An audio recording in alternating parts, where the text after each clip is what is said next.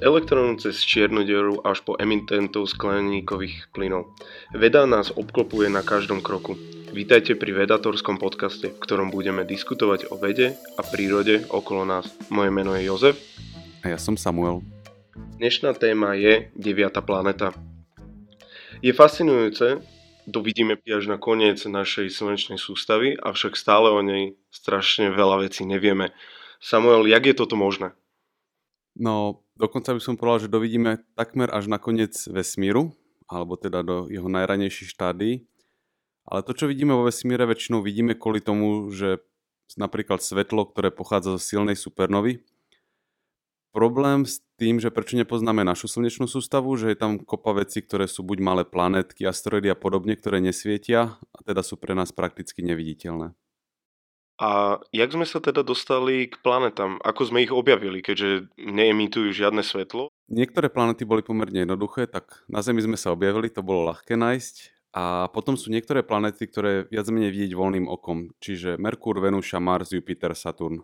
A tie boli známe ešte v Babylone, to možno ty lepšie budeš vedieť, že kedy zhruba bolo? No, viem, že Mars bol bohom vojny uh, rímským a určite bo, uh, aj Babylončania mali uh, zmapované nebeské telesa. Hej, ale teda ako hovorí, že tieto planety všetky zohrávali taký taký mysticko-mytický charakter, že predstavovali si pod, ní, pod nimi bohov a podobne. Čiže toto sú také tie uh, ľahké objavy a teraz je zaujímavá otázka, že kedy vlastne prišiel prvý objav inej planety ako tieto, ktoré sa dajú vidieť pomerne ľahko. Teda keby si si mal tak typnúť, že kedy to asi bolo ktoré storočie? 15. Mm, Takmer bolo to 17. storočie, kedy sa vlastne podarilo skonštruovať prvé ďalekohľady. To, čo sa objavilo, boli za prvé mesiace Jupitera a Saturnu. S tým Saturnom to bolo ešte také zvláštne, že on má prstence. Keď ho uvideli, tak si mysleli, že tá planéta má uši. Je aj, že e, tie prstence pôsobili ako uši pre astronomov. Áno, a s Jupiterom to zase bolo zaujímavé z iného dôvodu, že on má mesiace a ľudia si všimli, že tie mesiace ako keby meškali, že oni niekedy ich vidíme pred Jupiterom, niekedy sú za Jupiterom a občas poza ňou musia teda výjsť. A ľudia si všimli, že tie mesiace meškajú v tomto vychádzaní, keď je Jupiter na opačnej strane Slnka ako Zem. A z toho niekomu docvaklo, že to je asi spôsobené tým, že svetlo sa hýbe konečnou rýchlosťou, musí prejsť väčšiu dráhu, meškalo to asi 15 minút a z toho v takomto pomerne vzdialenom storočí ľudia spočítali rýchlosť svetla. Vyšlo im to zhruba 200 tisíc km za hodinu. To už v tomto 17. storočí na toto prišli? Či lebo to by som povedal, že to je 20. až 19. storočie takýto objav, nakoľko rýchlo svetla, myslím, že v 19. alebo dva, začiatkom 20. storočia až sa podarilo odmerať a toto je úžasné. A ako asi sa troška sekli pri tom meraní, by som povedal, ale je to obrovský podľa mňa skok na 17. storočie. Myslím si, že by veľmi málo našich poslucháčov povedalo, že v 17. storočí počítali rýchlo svetla vďaka Jupiterovým mesiacom. Takže bol to rok 1676. Podarilo sa to Romerovi, neviem, či to meno správne čítam, lebo to očko je také preškrtnuté, Ole Romer, dánsky astronóm. Ospravedlňujeme sa dopredu, keď sme to zle prečítali všetkým dánskym poslucháčom. Všetkým dánskym astrofyzikom sa ospravedlňujeme. Áno, áno. Dobre, čiže to bol Jupiter a Saturn, teda ich mesiace, tak to bol také prvé veľké, neviem či prekvapenie, alebo keď Zem má mesiac, tak sa asi dá očakávať, že iné planety ho majú. Prvú ďalšiu planetu objavili v 18. storočí a išlo o Urán. A objavil ho astronom s menom Herschel Vlastne on ho objavil, ale myslel si, že to je kométa. A to je jeden z tých problémov, že vzdialené planety majú veľmi dlhý čas obehu okolo Slnka, takže sa hýbu len veľmi pomaly, takže to vyzerá ako taká bodka a teraz nie je jasné, že čo to vlastne je. Že veľmi sa to podobá na kometu pri tej vzdialenosti. Podobá sa to na kometu a zároveň sa to podobá na slabé hviezdy. Čiže najprv teda počkať, či sa to hýbe a potom sa treba pokúsiť uvidieť, či to má chvost alebo či to chvost nemá a on to vlastne ten objav oznámil ako objav komety, až postupne sa prešlo na to, že vlastne to nie je kometa, to je ďalšia planéta. Takže asi zo svojho objavu bol viacej nadšený, že je to nová planéta, ako keby, že je to kometa, ktorá je častejšia v slnečnej sústave. Predpokladám, že áno, ale asi sa to nikdy nedozvieme. Asi nie. A ktorá bola ďalšia? Asi postupujeme postupne, nie? Hej, hej, teda doplním, že teda 17. storočie bol mesiace Jupitera a Saturnu a tie mesiace pribúdajú prakticky až do dneška, že stále sa objavujú ďalšie a ďalšie. Áno. 18. storočie Urán a 19. storočie sa to začalo rozbiehať, samozrejme ako sa zlepšovali technológie. Objavil sa napríklad Ceres, čo je teraz už označovaný za trpazličiu planetu, čo je také menej zaujímavé, ale podarilo sa objaviť Neptún. Teraz že vlastne, že kto ten Neptún objavil, nie je úplne jasné, že keď sa našli poznámky Galileo Galilea, tak v tých poznámkach mal zakreslené také bodky, ktoré presne odpovedali trajektórii Neptúnu v tom roku.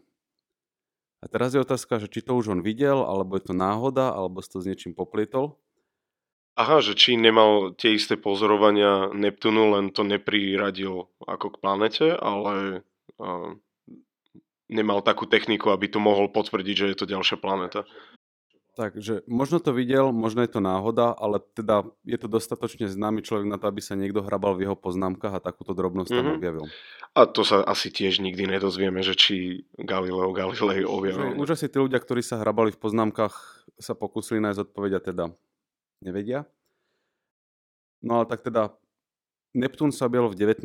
storočí definitívne a teraz je zaujímavé, že ako sa ho vlastne podarilo objaviť. A podarilo sa ho objaviť takým spôsobom, že e, Alexis Bouvard si všimol v roku 1821, že vyzerá to tak, že na Urán niečo gravitačne pôsobí, že neoblieta len tak okolo Slnka, ale že jeho dráha je trošku vychýlená jedným smerom teda usúdil, že niečo na ňo pôsobí a keď už teda tie planety tak pribudali, tak celkom dobre si typol, že asi je tam ešte taká ďalšia planéta.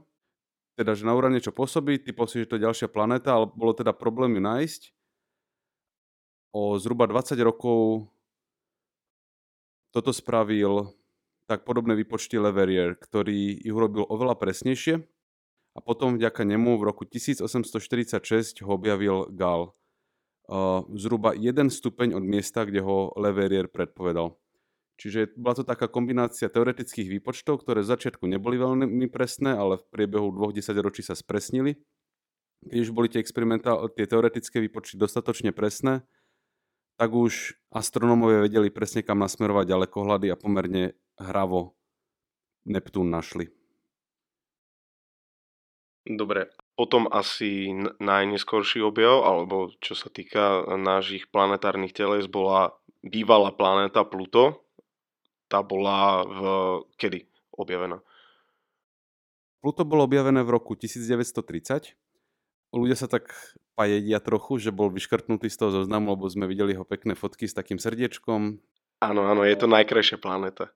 Mám asi 7 väčších favoritov, ale akože pokojne. A teda problém, prečo sa vyškrtol, je, že podobných planét Plutov je viacej. Už ten spomínaný Ceres, Heuma, Make, Make, Make, ale neviem, čo to číta Make, Make alebo Make, Make, ale tak asi Make, Make, Eris a podobne. Znova, že ťažko sa hľada, lebo jeden rok Pluta, čiže jeden jeho obeh okolo Slnka trvá 250 rokov, teda 250 pozemských rokov. Zároveň je tak ďaleko, že slnko na ňo svieti veľmi slabo a on je taký malý, že z toho svetla len veľkú, veľmi malú časť odrazí späť, takže naozaj je veľmi ťažké ho nájsť. Teda trvalo to pomerne dlho, kým sa našlo Pluto a potom sa teda škrtlo zo zoznamu, lebo že patrí medzi trpazličie planety, ktorých je viac. A teda keď už by tam bolo Pluto, preč tam nie sú ostatné a naopak. V podstate okrem planet sú ešte dve také veľmi zaujímavé miesta v slnečnej sústave. Jedným z nich je Ortumrak, čo je v úvodzovkách kopa šutro a ľadu, v obrovskej vzdialenosti a potom je tam Cooperov pás, ktorý je zase blízko dráhy Jupitera. A práve ten Ortom rak je veľmi zaujímavý. On sa nachádzal v vzdialenosti 2000 až 20 tisíc astronomických jednotiek. A astronomická jednotka je vzdialenosť medzi sln- Slnkom a Zemou. Čiže on obrovskú časť toho, čo voláme slnečná sústava, tvorí práve tento mrak a to si treba predstaviť ako kopa takého zmrznutého prachu, ľadu a podobne. A teda, čo si znova všimli, čo, čo zistili ľudia pri pozorovaní, je, že tento mrak tiež javí také známky, ako keby sa tam niečo ďalšie hýbalo. Taká veľká planeta, ktorá za sebou čiastočne ťahá čas toho, toho sutia, ktoré sa tam nachádza. Z toho ortového mraku. Áno, presne. z čoho usudzujú, že nie je to vlastne tak, že možno je tam ešte niekde ďalšia veľká planéta, čiže nie niečo tak, taký drobček ako Pluto, ale niečo veľké, ale zároveň strašne ďaleko, preto sme to ešte nedokázali vidieť. A toto je pomerne ťažké dokázať. Akože dá sa ako spočítať, že kde by sa mala nachádzať, ale nič sa zatiaľ nepodarilo objaviť. Aj skutočnosť, že sa nič nepodarilo ob- objaviť, viedla k takým kontroverznejším hypotézam. Napríklad pred e, zhruba mesiacom sa objavila taká, že či tam vlastne nie je taká malá čierna diera, ktorá krúži okolo slnečnej sústavy. To je teraz populárne čierne diery, všetci sa na to veľmi sústredia, takže to určite zaujalo aj vo vedeckých kruhoch, aj laických kruhoch. Ja som napríklad čítal, že by tam mohla byť vlastne Nemesis hviezda k nášmu slnku. Buď by to bol červený trpazlík alebo hnedý trpazlík, ktorý emituje tak málo svetla, že nie je ho možné zachytiť vlastne a má takú obrovskú obežnú dráhu, že sa to počíta na, myslím, že na desiatky tisíc rokov. Ona by sa mala nachádzať zhruba vo vzdialenosti 1,5 svetelného roka, čo je zhruba 100 tisíc astronomických jednotiek, čiže tak v polovici toho, toho ortoho mraku. Ona má mať akože obrovskú, obrovskú periódu obehu a teraz niektorí ľudia rozmýšľali, že či to dáko nemôže potom súvisieť dokonca s takými geologickými javmi, ktoré sa tu dejú, alebo teda nie geologickými, ale javmi, ktoré sa dejú na geologických škalách, ako také masové výhyny, že keď s tou hviezdou sa niečo stane, do niečoho pohltí hmotu a na chvíľku niečo vyžiari. Ale teda hej, jeden z kandidátov, o ktorom sa rozmýšľa, alebo skôr rozmýšľalo, je, že či to nemôže byť malá hviezda, ktorá svieti tak slabo, že prakticky ju ani není vidno, ak nie ste veľmi blízko. Čiže tzv. hnedý trpazlík ale toto, toto treba brať, brať tak, ako sa hovorí, že s rezervou, lebo je to hypotéza, nemáme preto žiadne dobré dôkazy, podobne ako pre tú čiernu dieru.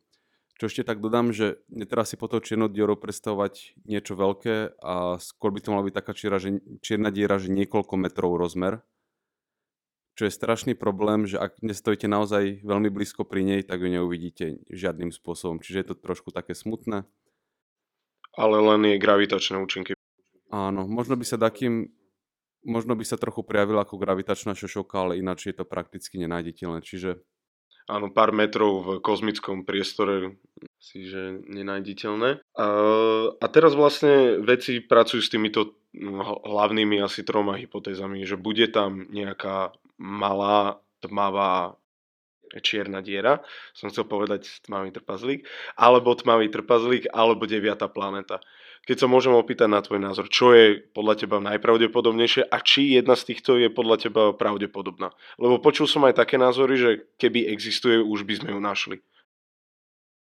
Myslím si, že je pomerne nepravdepodobné, že by to bola čierna diera, že to je skôr taká, uh, také sci-fi ako seriózna hypotéza, alebo teda je to, je to dobré, že to niekto spomenul a môžu to ľudia v budúcnosti vyškrtnúť, keď to dáko vylúčia. K tomu sa asi aj dá uviesť taký dôvod, že ak by to bola čierna diera, tak to by mala byť taká čierna diera z, po, z počiatku vesmíru, teda tzv. primordiálna čierna diera. A pri nej by bolo otázne, že prečo do seba nenahromadila veľkú časť moty, ktoré, ktorá sa v jej blízkosti nachádza. Čiže ak niečo, neviem, zase mňa aj tá, tá hviezda mi príde ako taká pomerne pritiahnuté za vlasy, takže ja si myslím, že to bude mať také vysvetlenie, možno vo forme takej planéty relatívne obyčajnej že nemusí byť ani taká veľká, nemusí to byť hviezda, možno len taká planeta, ale uh, nie som odborník a je to také úplne, že typovanie bez dôkazov. Tak uvidíme, čo nám čas prinesie. Ja ti Samuel veľmi pekne ďakujem za dnešný náš rozhovor. Uh, to je z našej strany všetko. Ak máte zaujímavé nápady, napíšte nám na Facebooku, pozrite si našu stránku Vedator a stiahnite si uh, naše podcasty na Apple Podcast, Spotify a všade, kde získavate podcasty. Do počutia. Majte sa.